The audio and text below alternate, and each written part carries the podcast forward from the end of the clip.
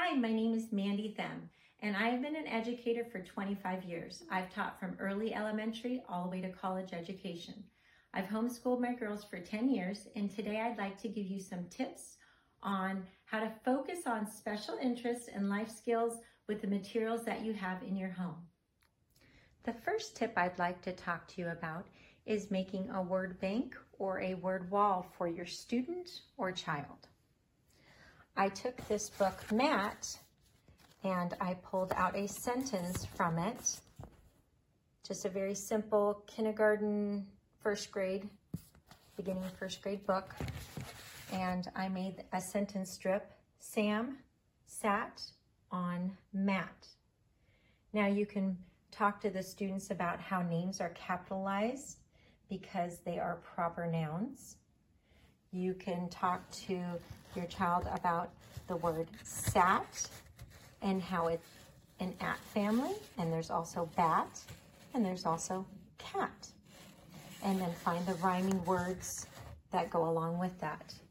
There's also mat, and how mat is capitalized because it is a proper noun. I went through and I did this with several books pulling out the important key words in them and then putting them on three by five cards. I made a sentence strip. My mother and father are home.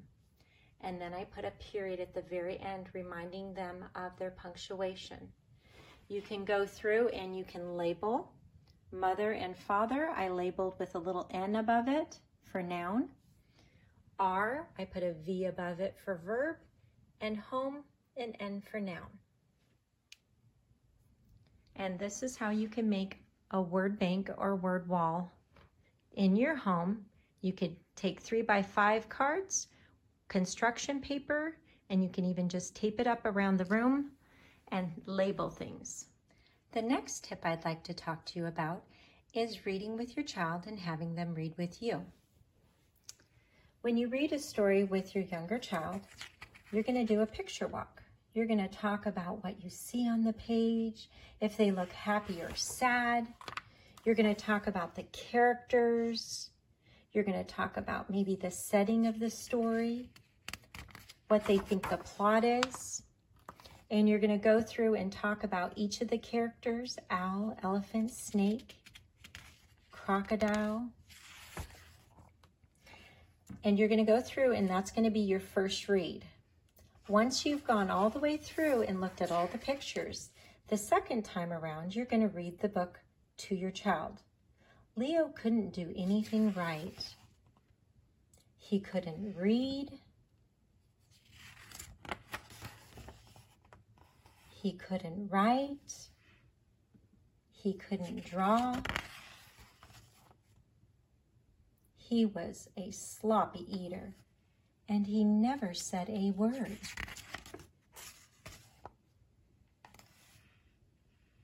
What's the matter with Leo? asked Leo's father. Nothing, said Leo's mother. Leo is just a late bloomer. Better late than never, thought Leo's father.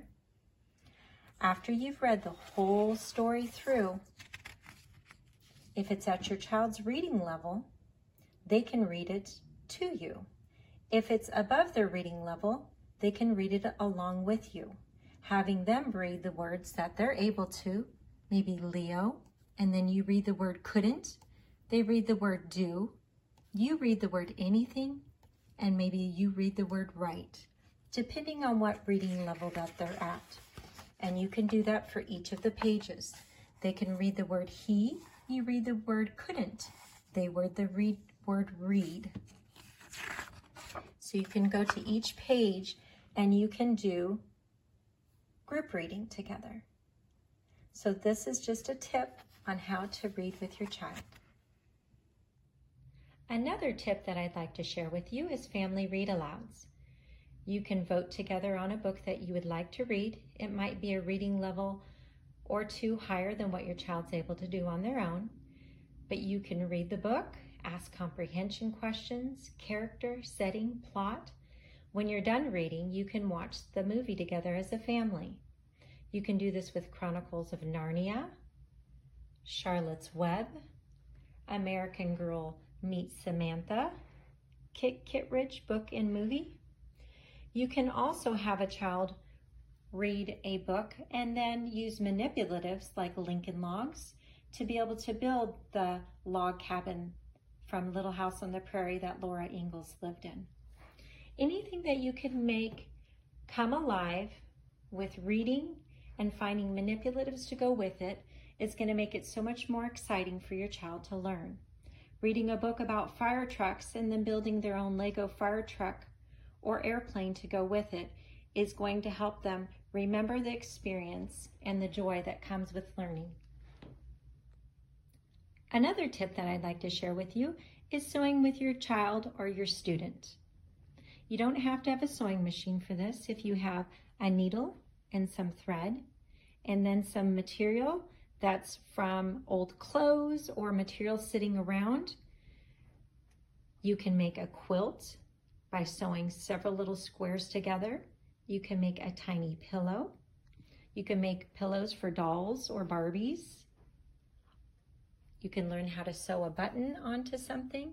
These are all life skills that your child is going to need to know, and it's a fun way to learn. Another tip that I'd like to share with you is artistic creativity.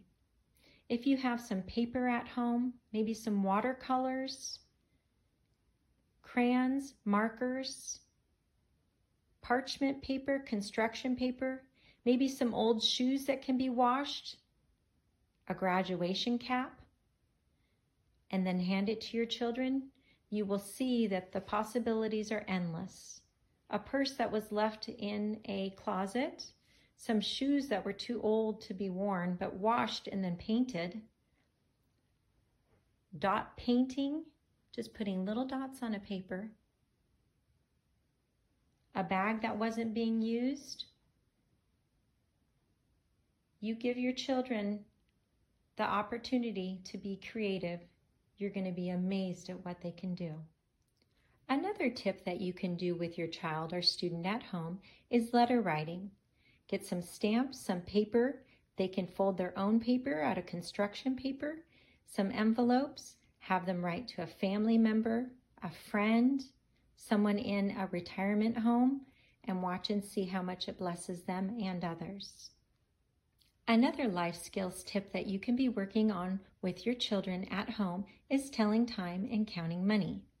You can have your child make their own clock by getting a paper plate, some construction paper, and a brad or a pin to put in the middle, and then writing out the numbers along the clock and then having them count money. What child does not like to get their hands on money?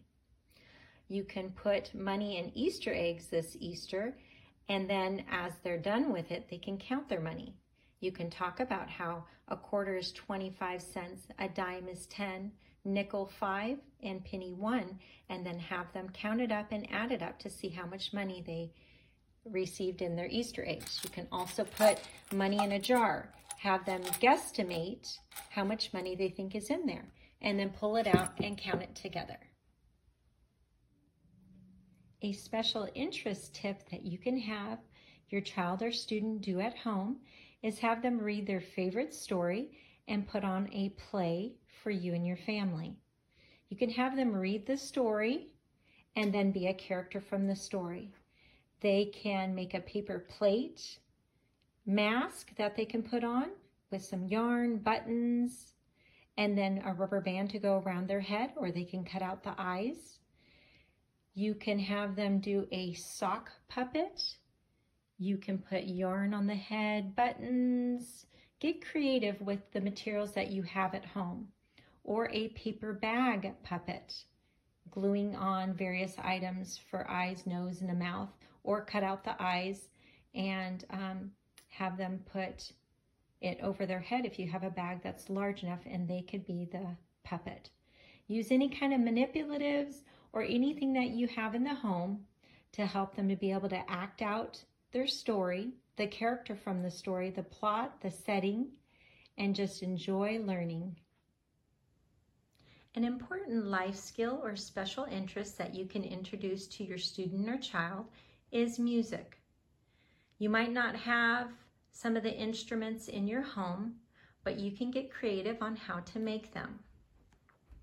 For instance, if you want to make a maraca for your child in the home, if you have an Easter egg, you can fill the Easter egg with popcorn and make a little maraca for your child.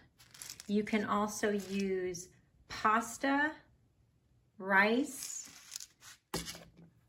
You can get um, a toilet paper roll, put material and rubber bands on either end, and they can use that as a little maraca also. You can make a rain stick for your child using a paper towel holder and putting rice in it and having material.